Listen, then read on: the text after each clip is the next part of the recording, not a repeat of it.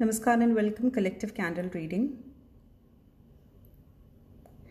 मतलब ही नहीं है कि ये अपॉर्चुनिटीज़ बोलते हैं ना कि second chance is always God's gift अगर आपको सेकेंड चांस मिल रहा है किसी भी चीज़ के लिए और इसमें छोटी छोटी रुकावटें आ रही हैं तो बजाय कि रुकावटों को आप फोकस करो, आपका मंकी माइंड जो है आपको देखने ही नहीं दे रहा है कि ये अपॉर्चुनिटी है आपके पास इस पैटर्न को ब्रेक करने के लिए फाइनली